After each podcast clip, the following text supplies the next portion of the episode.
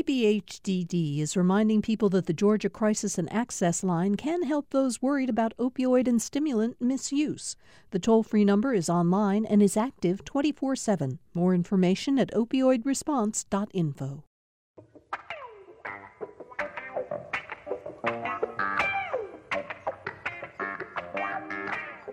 We're back for another edition of Political Rewind. I'm Bill Nigut. Glad to have you all with us. Um, you know, once again, we come to the end of a week uh, in which I think it's fair to say that we have gone through tumultuous, consequential, dramatic events, the likes of which most of us have never seen uh, in our lifetimes, uh, starting, of course, with the The virus spiking dramatically again in Georgia, as it is across much of the country. Many of you were with us yesterday when we uh, did a show, our public health show, on where the virus stands in Georgia right now. Uh, but then um, a, a subject we're going to really look into in depth today, uh, the events in Atlanta starting over the fourth of July weekend that were extraordinary and troubling to most people. We'll talk about all of that as we get started on the show today. Let me first introduce the panel. Um, Jim Galloway, of course, is with us. It's Friday. He's with us on Mondays and Fridays. Jim, the lead political writer for the Atlanta Journal-Constitution. You read him on Wednesdays uh, and Sundays in the uh, newspaper. And, of course, he oversees the Political Insider blog at A J C dot com. Good morning, Jim. Good morning. Good to be here. Good to be back. Haven't been on in a while. Yeah. Yeah. Glad to have you back with us as both you and your wife, Judy, continue to recover from surgeries. In her case, a knee. In your case, a hand, which you you messed up in your wood shop.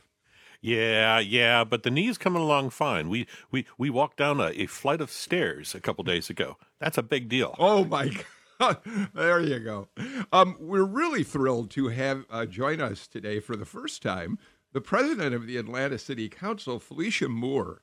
Um, it really is, Madam President, wonderful to have you, especially because we do want to dig deeply into the events that have taken place in the city of Atlanta over the last week or so. But in introducing you, I think I'm right. I think I read somewhere that you your first trip to Atlanta came when your class, your high school class in Indiana, paid a visit. You get a, did a class trip to Atlanta in like the late seventies, and you fell in love with the city as a high school senior and determined you're going to end up living here. You've been on the city council for more than twenty years and now are president. Have I got all that right? You got it all exactly right. It was a trip down on Campbellton Road to the club at that time, Cisco. I thought I died and woke up in Black Hollywood. I enjoyed partying at that time, and uh, I said I was coming back.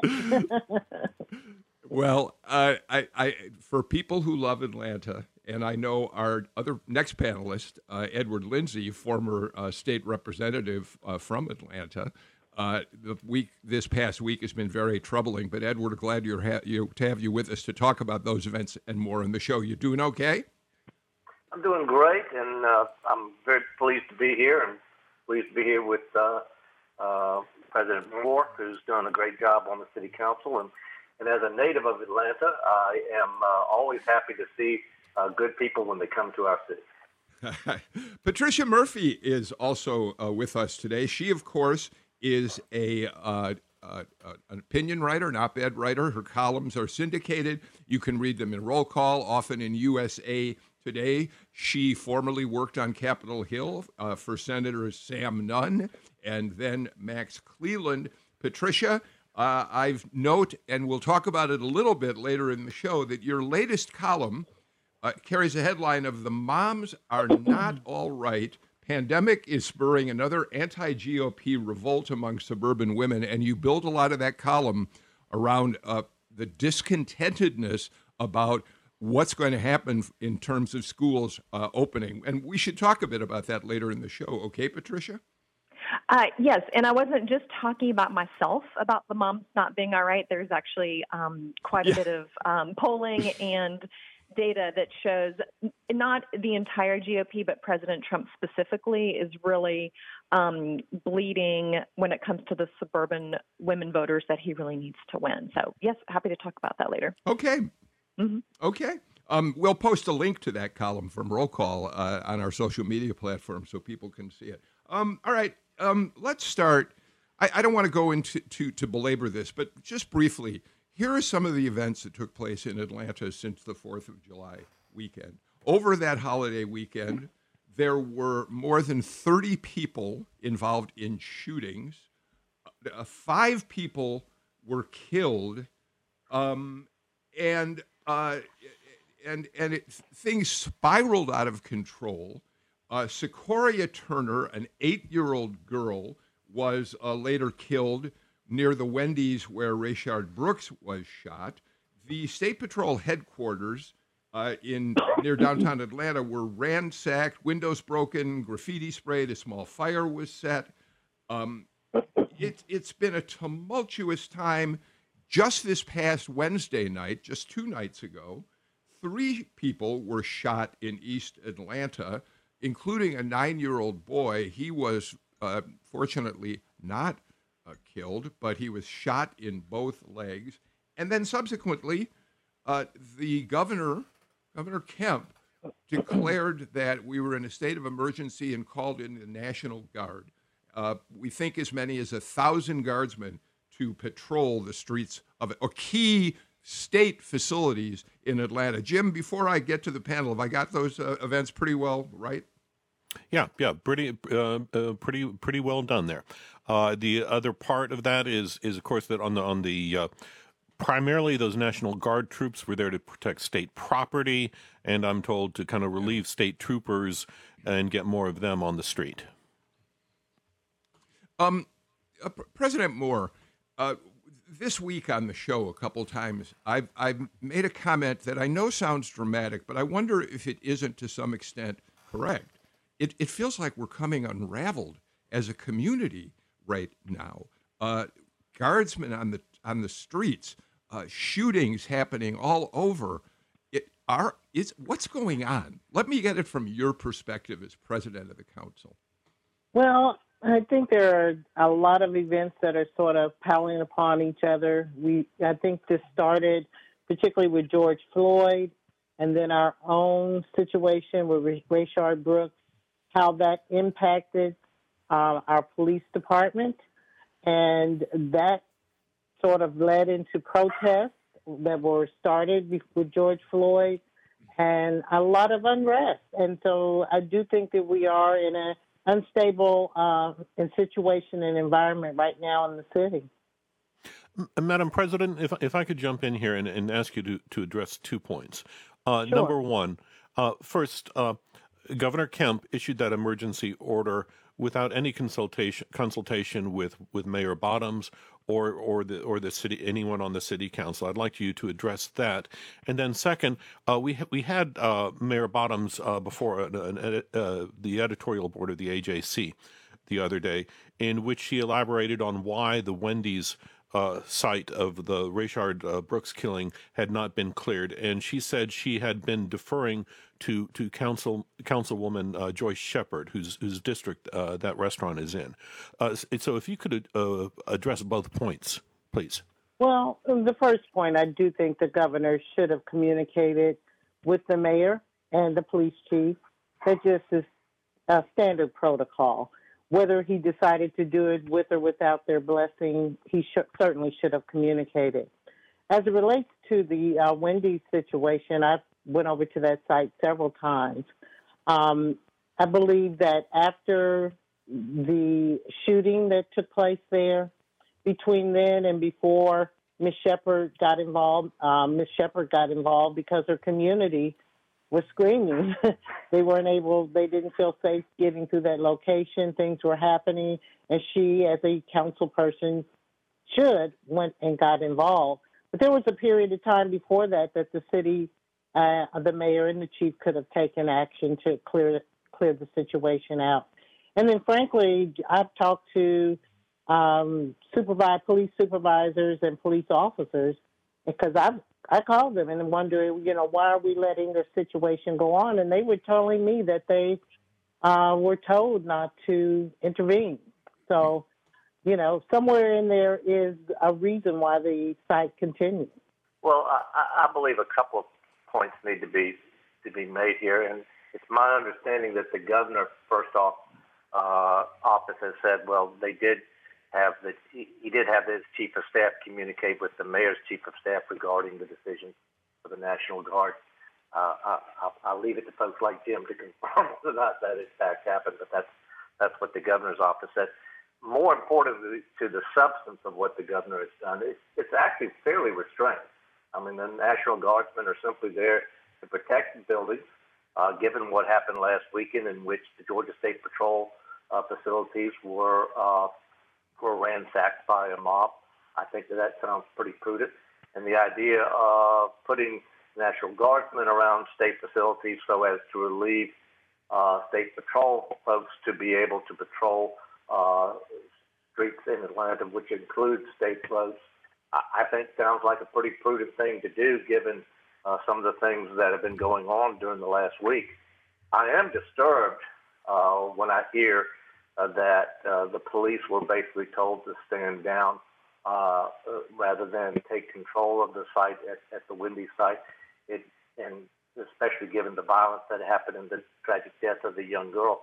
It does remind me of what happened also in Seattle, in which police were also uh, told to stand down in that particular, what is it called, the CHOP uh, community uh, in Seattle, and which resulted in two murders taking place in that area where the police were told to stay out of.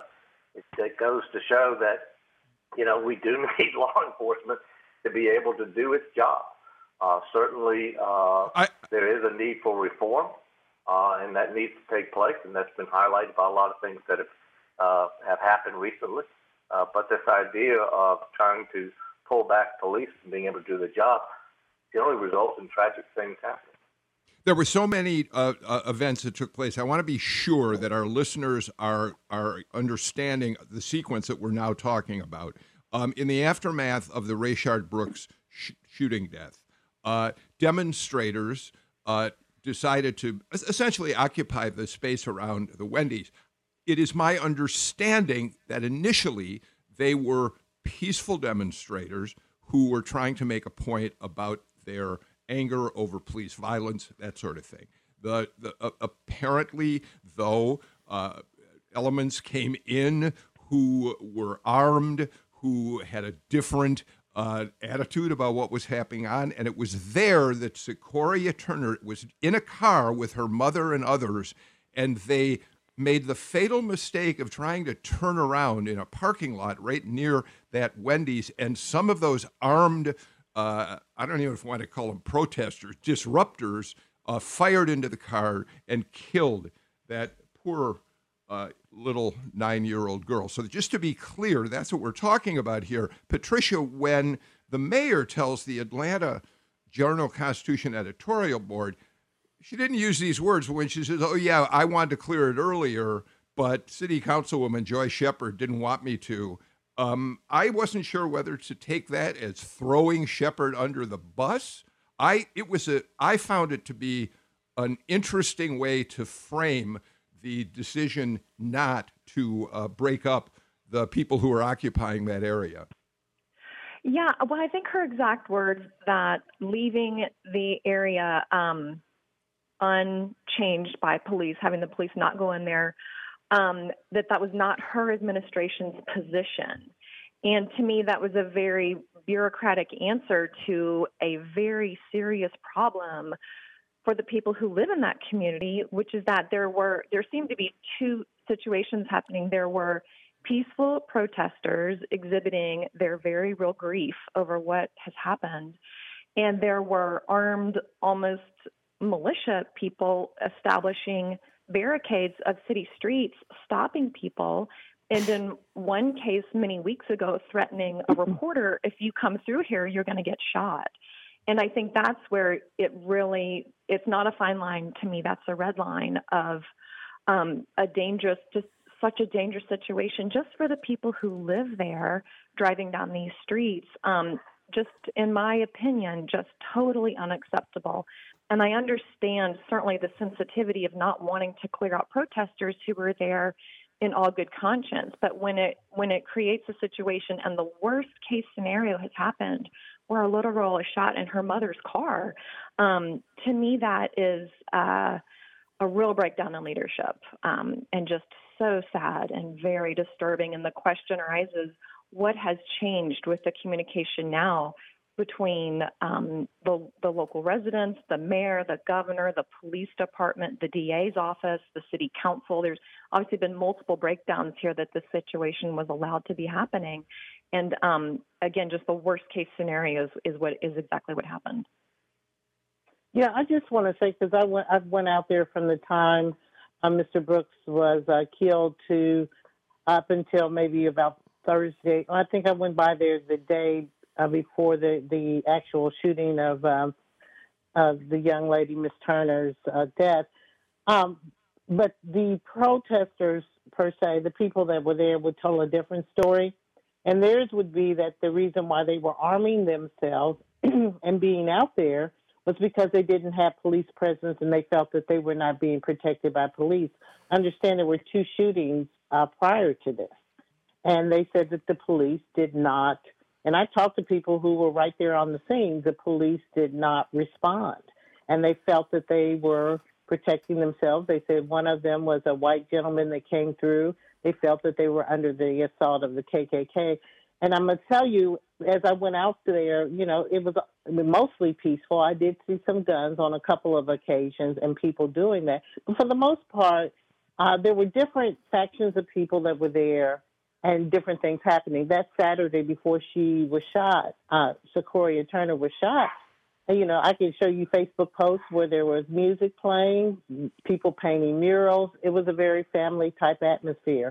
And so, you know, I do want to say that I believe Miz Shepherd was trying her best um, to keep the peace, uh, and she did it at the behest of her neighborhood.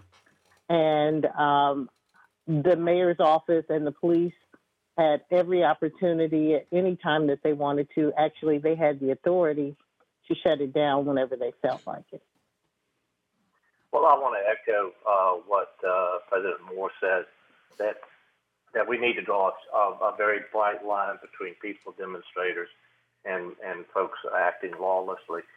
And, uh, and that's what the police are there for and should be there for, uh, including at, uh, at protests taking place. Uh, to make sure that uh, those folks who wish to protest peacefully, even those who wish to protest against police action peacefully, are uh, are safe, and that there uh, and that the very small elements that sometimes uh, tragically uh, get involved uh, to create uh, uh, mayhem uh, aren't allowed to do so. Uh, we that's what we saw at the Wendy's uh, location. Uh, when police weren't permitted to be there to protect the protesters and to also protect uh, the general citizenry uh, in the area. And that's what we also saw in Seattle. That's what we saw uh, in parts of uh, Atlanta uh, during the original protests a month ago, uh, in which uh, police All right, were so, overwhelmed. All right, so, Jim, uh, that leads to another aspect of our conversation, which is that in talking to the uh, editorial board, your editorial board the other day, the mayor acknowledged something that she said before, uh, but uh, described it a little bit more uh, in more detail. Uh, she acknowledges that uh, the uh, uh, morale among A P D, Atlanta Police Department officers, is extremely low, and uh, in part uh, because after uh, uh, because she has acted very precipitously, maybe correctly. I, I don't mean to judge that. In firing several officers involved in violent confrontations recently. We don't have to go back and recount all of them, except to say that they have been shaken by the quick response the mayor has had to fire some of the people on the force, and then also by Paul Howard, who we'll talk about a little bit more in detail in a couple minutes, uh, for indicting uh, so quickly the officers involved in the killing of Rayshard Brooks. So, but for the time being, the fact that here we go, another layer of this. National Guardsmen in the streets, violence breaking out in the city of Atlanta, Atlanta police officers calling in sick, and feeling uncertain about whether they have a mandate to try to keep the public safe. I get that many people think police need dramatic reform. That's great. But now we have a police force that may not be willing to uh, engage uh, even in their even in their most uh, basic duties as cops. Right. Um, uh, it, it, it, at the at the newspaper's editorial board and and actually in a in a Sunday press conference, uh, uh, Mayor Bottoms was was was uh, uh, de- really defended herself and her decision to uh, to, fi- uh, to fire those. Uh, let, let's let's kind of limit this to the two officers who were vol- involved in the Rayshard Brooks uh, shooting. Uh, Uh, Brooks was shot as he was fleeing. Yes, he had a taser in his hand, and he was apparently pointing pointing it backwards.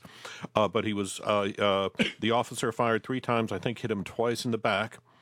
Uh, and and Mayor Brooks's uh, Mayor Bottoms's uh, uh, uh, explanation was just because you are allowed to does, do something doesn't mean that you should be able to do something. And she thought that that situation could have been handled. And there are a lot of people who who, who very much agree with her. I mean, the guy was the guy left his car. Uh, they had his address. They had everything known about him, and they could have picked him up uh, uh, uh, in in a nonviolent fashion. Is is the argument where where where Bottoms. But Bottoms, very specifically on Sunday, she pointed to Paul Howard and his decision to to charge those two officers five days after the shooting. Uh, a G B I investigation that had already started has still not been finished. And, you know, there, there's you've you've got and and, and maybe uh, our the lawyer on this panel can can address this a little bit uh, better than than me. But, you know, you've got a situation where if that investigation comes back and and contradicts some of the information that Howard's uh, charge is based on, then you could have a serious problem. Uh, okay, I want to park that for a second, Edward. I want Edward. Yeah. I want to park that. I, I apologize for. I want to park that because we're going to come back to that in a few minutes. But I want to finish up this part of our conversation. We'll take a break and then go to exactly where you want to go, President Moore. Um, and then I want to get you in, Patricia, before the break. Is there any way in which the city council? What is the city council's role, if in fact you agree with the mayor that we've got morale, really significant morale problems with the Atlanta police? Acknowledging they need reform. Certainly, we've seen that in the incidents that have occurred in the last month here. But acknowledging that, how, what role can you and the council play in trying to work with the police to assure them that when they're doing their best work, they've got the backing of the city of Atlanta? Well, um, in talking with uh, officers, I don't think that we can, as the city council, address the fundamental grievances that have uh, plummeted their morale. But what the council most specifically can do and is responsible for doing, and that's setting policy. So whatever these reforms are, whatever uh, we want as policy in terms of use of force, the council is the one that needs to go ahead and set that because, frankly, part of their issue, and that's only one part, is that they want to know what the rules of engagement are. What can we do and what can't we do?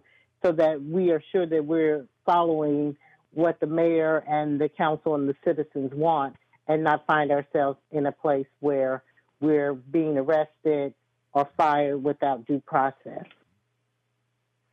Um, Patricia, it's fascinating to hear President Moore use the expression rules of engagement. It makes sense what she's suggesting, but it's the kind of language we usually hear in reference to U S forces fighting in wars Uh, elsewhere, Patricia. Well, and it certainly shows just the incredible sensitivity and what the city council will be up against in playing these dual roles of trying to protect the people of Atlanta with their police department and in some tragic cases from their police department. It is just a very difficult, um, very difficult charge for them to Um, to have, but obviously very, very necessary as well because of this breakdown in trust on both sides, I think. And um, President Moore, is there a, is there a timeline for policy changes that y'all might be considering? And do you know um, what might be on the table or what you think should be on the table? Well, honestly, um, I don't know that there's a specific timeline. I'm sure everyone wants to do things immediately, if not sooner. But some of these things need to be really thought through uh, carefully. And frankly, what I'm a little concerned about is that we have so many different ideas, suggestions, task force. Uh, you know, the mayor has a task force for use of force.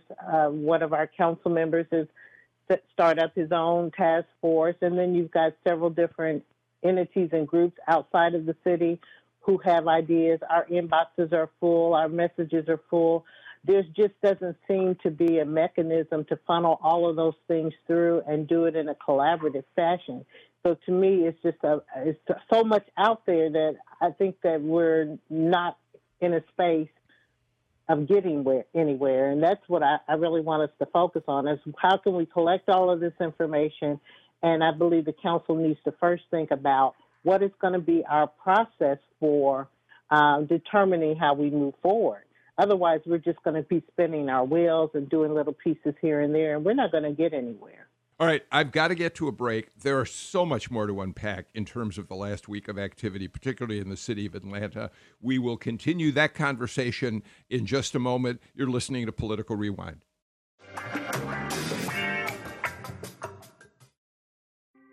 Thanks for listening to Political Rewind. If you like this show, you'll also like Georgia Today. It's a daily podcast from G P B News, bringing you compelling stories and in-depth reporting that you won't hear anywhere else. Join me, Peter Biello, for this quick and convenient way to get the best of G P B News' extensive coverage of the topics that matter to you, delivered directly to your device every weekday afternoon.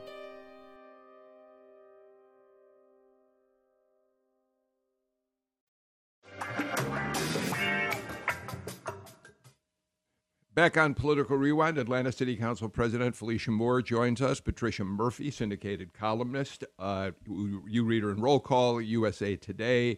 Um, Edward Lindsey, former uh, state representative, now the head of the government relations practice in Georgia for Edward, the world's largest law firm, Denton's. We're always glad when you're here.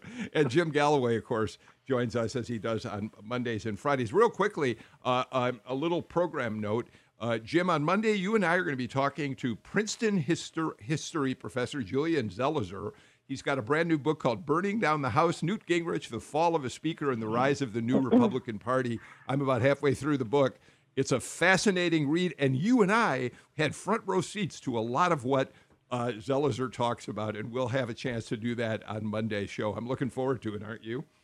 Oh, yeah, yeah. This guy this guy is saying that Newt Gingrich is kind of uh, Donald Trump's John the Baptist, if you will. Yeah. All right. Um, all right. So let me let me just set let me just set a brief agenda, because we're not all in the same studio together, for how I'd like to take the next step. Jim, I think the next thing to talk about here before we go to Paul Howard, because that's an important story. Um, I think we should talk about how uh, Republican candidates in Georgia, Kelly Loeffler particularly, are deciding to build messages around the violence in that they saw in the city of Atlanta, and uh, tell us not that it's confined to a group of individual actors who are not really part of a larger peace uh, movement, peaceful protest movement, but how she tries to bring weave the two together. Um, Tom Faust, if we can listen to the sound uh, labeled Loeffler B L M movement. She was on Wednesday night on uh, Laura Ingram's show, and uh, she was, of course, she this week criticized the W N B A. She's a part owner of the Atlanta Dream uh, for wanting to put Black Lives Matter on the jerseys of all the players in the league. She's gotten a lot of attention about it. We'll talk about it. But here she is on uh, Laura Ingraham Wednesday night. There's no room in this country for racism, but this isn't what the Black Lives Matter political organization is about. They want to abolish the police completely within five years. And we can see what's happening across the country with this threat of defunding the police, which this B L M organization is leading the charge. You've seen anarchy and riots. You've seen murders in Atlanta. This organization didn't come out and protest the murder of an eight-year-old girl in our streets as a result of this mob rule that was happening in this autonomous zone, where are the voices on that? And so I felt like I have to speak out and make sure people understand that this organization is divisive in, in its goals. It's anti-Semitic. It doesn't support the nuclear family. And, Jim, she has on any number of occasions connected uh, Black Lives Matter to the Democratic Party. Go ahead, Jim. Yeah, yeah. Uh, notice the use of the words anarchy, uh, riot, and murder, and Atlanta, all in the same phrase here. Uh, you know, it's it's when when when this thing, when when this this terrible, horrible week happened. You know, you had a lot of people pointing, uh, w- wondering if if Mayor Keisha Lance Bottoms had been distracted by all this talk about uh, uh, uh, Joe Biden picking her as his, his running mate. Uh, Uh, for, for a fall campaign. But there's a, there's another political side to this, a, a political after effect, and that is the, the, the decision by Brian Kemp to to issue an emergency order and, and National Guard troops send National Guard troops into the city of Atlanta, in, in, city of Atlanta. That gave that gave Republicans who are who are, are very worried about the outcome of the November race a foothold on uh, on uh, a, a, an argument, and Kelly Loeffler is is one of them. Uh, David Perdue has has has kind of taken up that that same language in a, in a, in a softer softer zone uh, tone, I think. But but but Loeffler in particular has been using some very very hardcore language uh, intended to get get the G O P base out in this November special election when she's when she's trying to make her mark among uh, twenty candidates, and I think this has that that. This uh, the unrest in Atlanta has given her a, a definite opportunity to do that. Well, I, I just want to say, Miz Loeffler, she certainly has the right to express her opinion, so we'll start there. And other people have the right to express a, a difference of opinion. Black Lives Matter, the organization, is a difference than Black Lives Matter, which is the affirmation that you're hearing people state. Making sure that people understand that Black lives do matter because of systematic racism and different things that have happened to Black people, and just affirming the fact that, yes, we do matter in this world.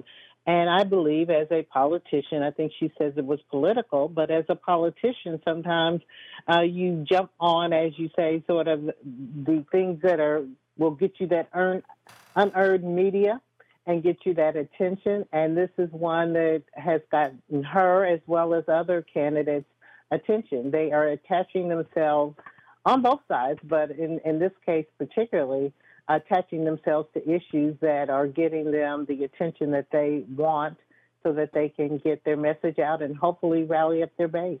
Well, I, I think if you listen carefully to, to what the senator was saying, she, she made a clear distinction there. She was not speaking to uh, to the slogan, uh, which I think is something that's very important for all of us to affirm, something that I strongly believe in as, as a matter of moral principle.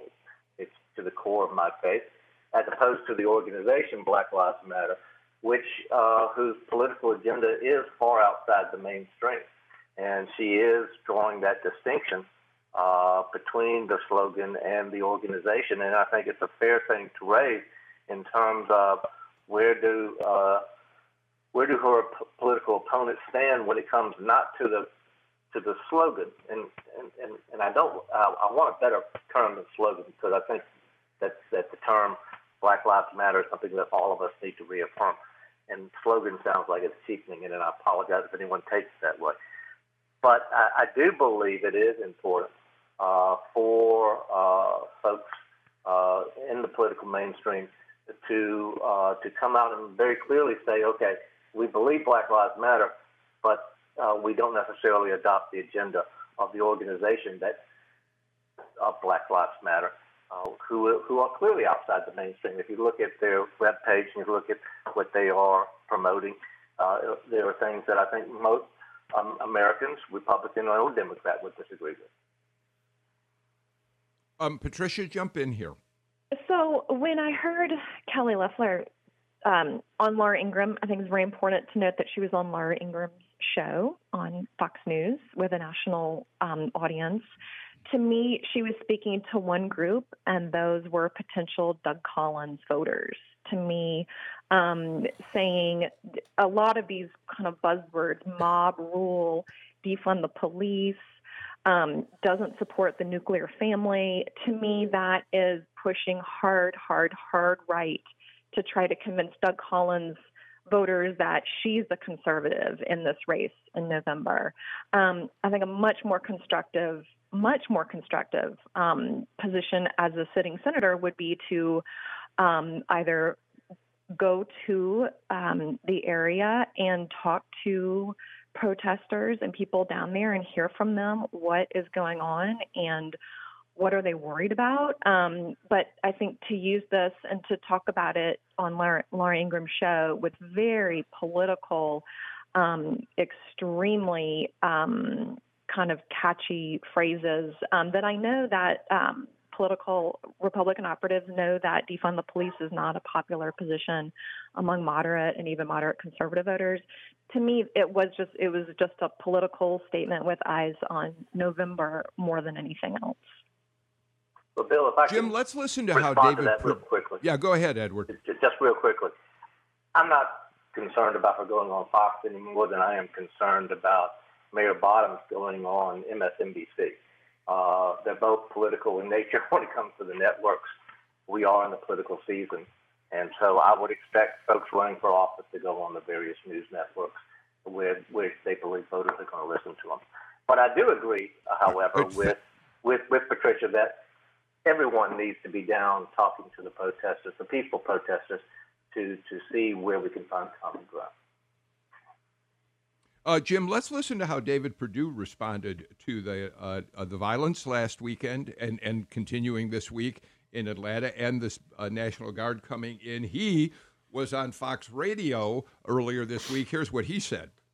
She said one thing I agree with, and that is that we know how to protest peacefully here. We can demonstrate peacefully. We've got a long legacy of that going back to the civil rights days. The difference this time is that we have outside agitators from outside the state really turning these peaceful demonstrations into violent acts of uh, terrorism, really. And uh, the looting and burning is unacceptable, uh, taking it into parts of town that uh, that have never seen this before, and then the shootings. To have an eight-year-old girl shot down on the streets of Atlanta, my question is, where's the outrage? I mean, seriously, this is unacceptable. And I, I applaud the governor for stepping up and bringing out the Guard to bring law and order back. Uh, it shouldn't be necessary, but it is necessary.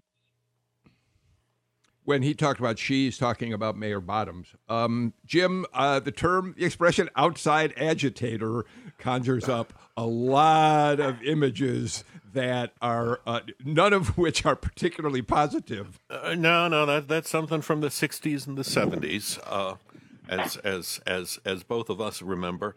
Uh, I would I would point out one thing here in in in in in, in both Loeffler's uh, remarks and uh, uh, Senator Perdue's remarks. Note that neither of them invoked the name of President Donald Trump. In fact, uh, uh, Perdue in that clip uh, credited uh, Brian Kemp, the governor of Georgia, and and and Kelly Loeffler uh, has also been very very effusive in her in her. Uh, praise of Kemp for issuing that that that emergency order and sending in the National Guard troops. Uh, they're they are trying to att- attract uh, members of the Trump base. Uh, in Perdue's case, without offsetting uh, some of the suburban votes that he still thinks he can get.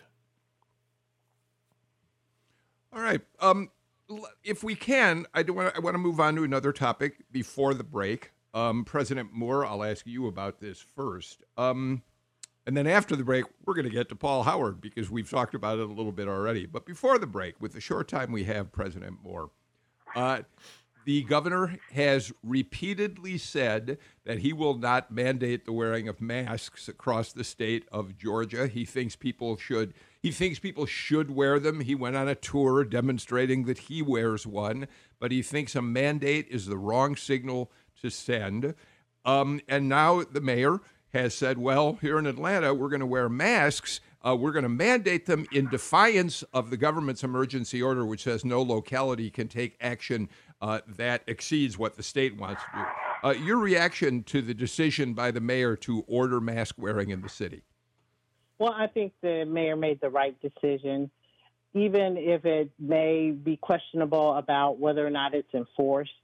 The, the frank matter is this coronavirus is new. And we're learning new things every day. And right now, what we know is if you wear a mask, Bill, and I wear a mask, then we significantly reduce the transmission rate.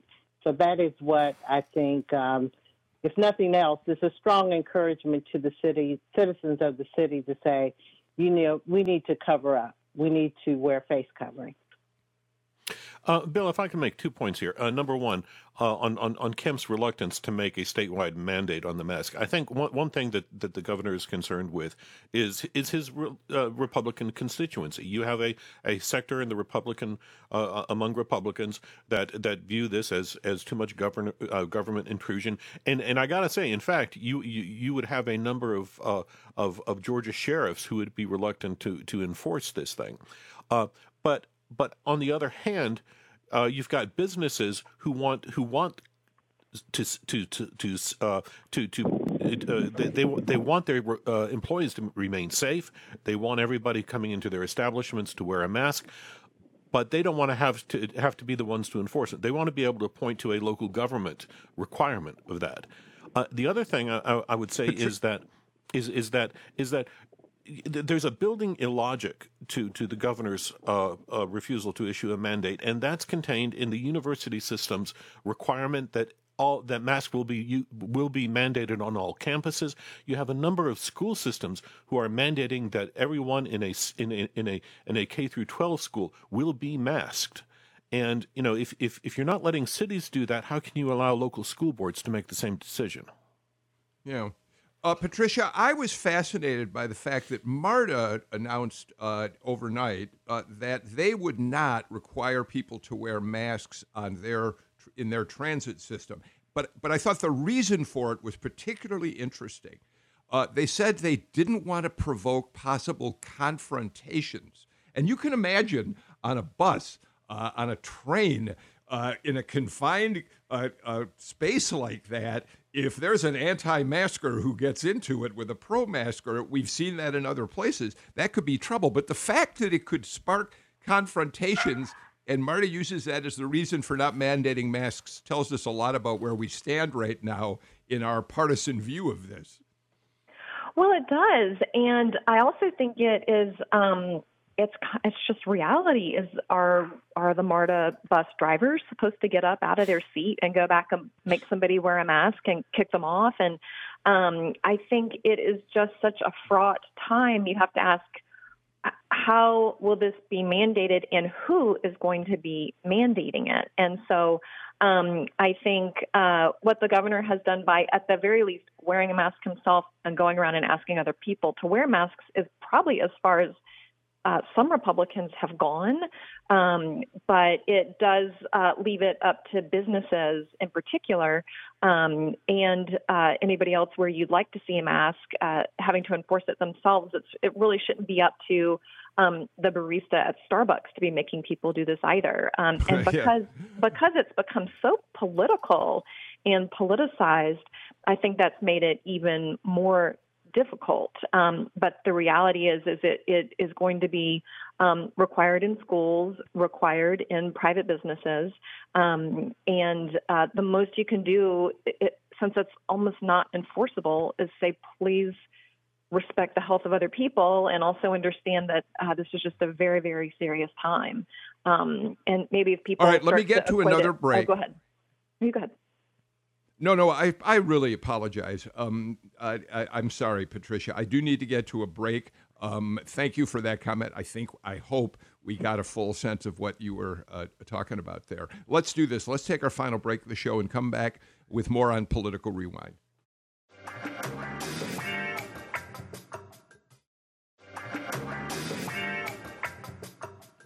Atlanta City Council President Felicia Moore, uh, Edward Lindsey, uh, Patricia Murphy, and Jim Galloway join me for the last segment now of Political Rewind. Quick, another quick program night. Tonight, program note: six thirty tonight on G P B Radio. Uh, show called Georgia Today uh, will be on the air. Steve Fennessy and C N N reporter Nick Valencia are going to look at the string of violence in Atlanta last weekend that prompted the governor to call in the National Guard, obviously a subject we've been talking about extensively today. They're also going to look at what the future looks like in terms of police reforms in the city, which President Moore uh, talked about uh, on the show a little earlier as well. That's six thirty tonight on on uh, Georgia Today on G P B Radio. All right, Edward Lindsey, I'm going to start with you because earlier when we talked about this, Jim Galloway said we ought to defer to an attorney. So let me set the stage briefly. Paul Howard, the Fulton County District Attorney, within five or six days after the shooting of Rayshard Brooks, the horrible shooting of Rayshard Brooks, decides to charge both officers with a string of serious crimes, the most serious being uh, felony murder. He does it before the G B I has turned in its investigative report. In fact, when they were just beginning to investigate the situation, that troubled a great many people. Now, Fox five, Dale Russell, our good friend over at uh, at WAGA, added an interesting twist to this in his reporting last night. Howard issued demands from a grand jury that the state turn over documents to the grand jury that, or the city rather, turn over documents, the police department, relating to the shooting. And Dale Russell pointed out last night, there was no grand jury even impaneled at the time. And now the G B I is investigating what that was all about. And none of this should be said without pointing out Paul Howard is in a very tough reelection battle with a former deputy, uh, Fawnie uh, uh, um, Paul. Go ahead, Edward. Willis. Well, Willis, Willis. there are there are numerous problems here, and and Jim actually touched on on one of the most important ones is what happens when the G B I comes back with conclusions different from uh, the uh, the actions that Paul Howard has taken in terms of charging these officers. The fact of the matter is that there are procedures that we have in place uh, to investigate police. Uh, both internally within the police department and also uh, when it comes to any possible criminal prosecution. And that involves a G B I investigation taking place uh, so, so that the, the D A can then have something to go to a grand jury and make the proper uh, indictments and charges. Uh, the, the fact that he acted without following that normal procedure certainly has raised some questions as to its motives and has raised concerns with policemen, um, you know, and police, not just the Atlanta policemen, but also other police departments uh, when it comes to assisting uh, in Fulton County. A lot of them have shown some reluctance to uh, to come to the aid of the city of Atlanta when asked uh, because they are now concerned about their police officers being entangled in a uh, in, in what may be a politically motivated uh, charges.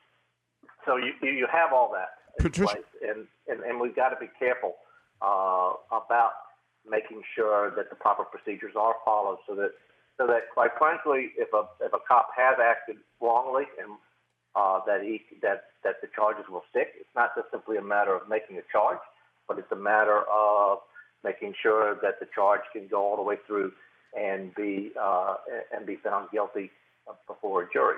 Uh, the way he's done it now will probably make it very difficult for these charges to stick. Well, you know, I, I certainly am one that believes in due process.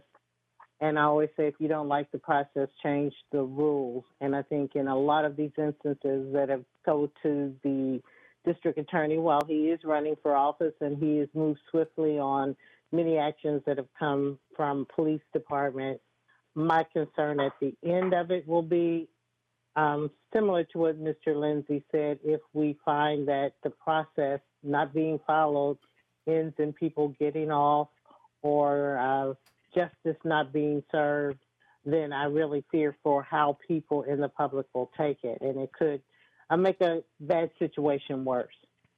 Jim, this is a mess because we know that Paul Howard has already been under investigation for a number of uh, reasons by the G B I.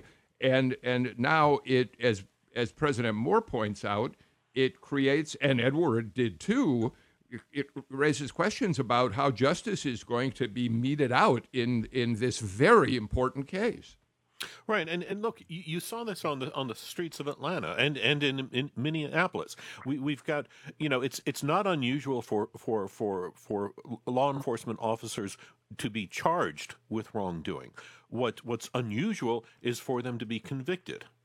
And and I, I think what Howard has done in uh, in in in this hurry up charge of, of the officers involved, I, I think I, I think uh, Edward is right. I think it, it, it could very well jeopardize the, the prosecution, perhaps uh, requiring it to start all over again. That's going to frustrate people on the street, and and who knows how it's how it's, how how how they uh, people might react.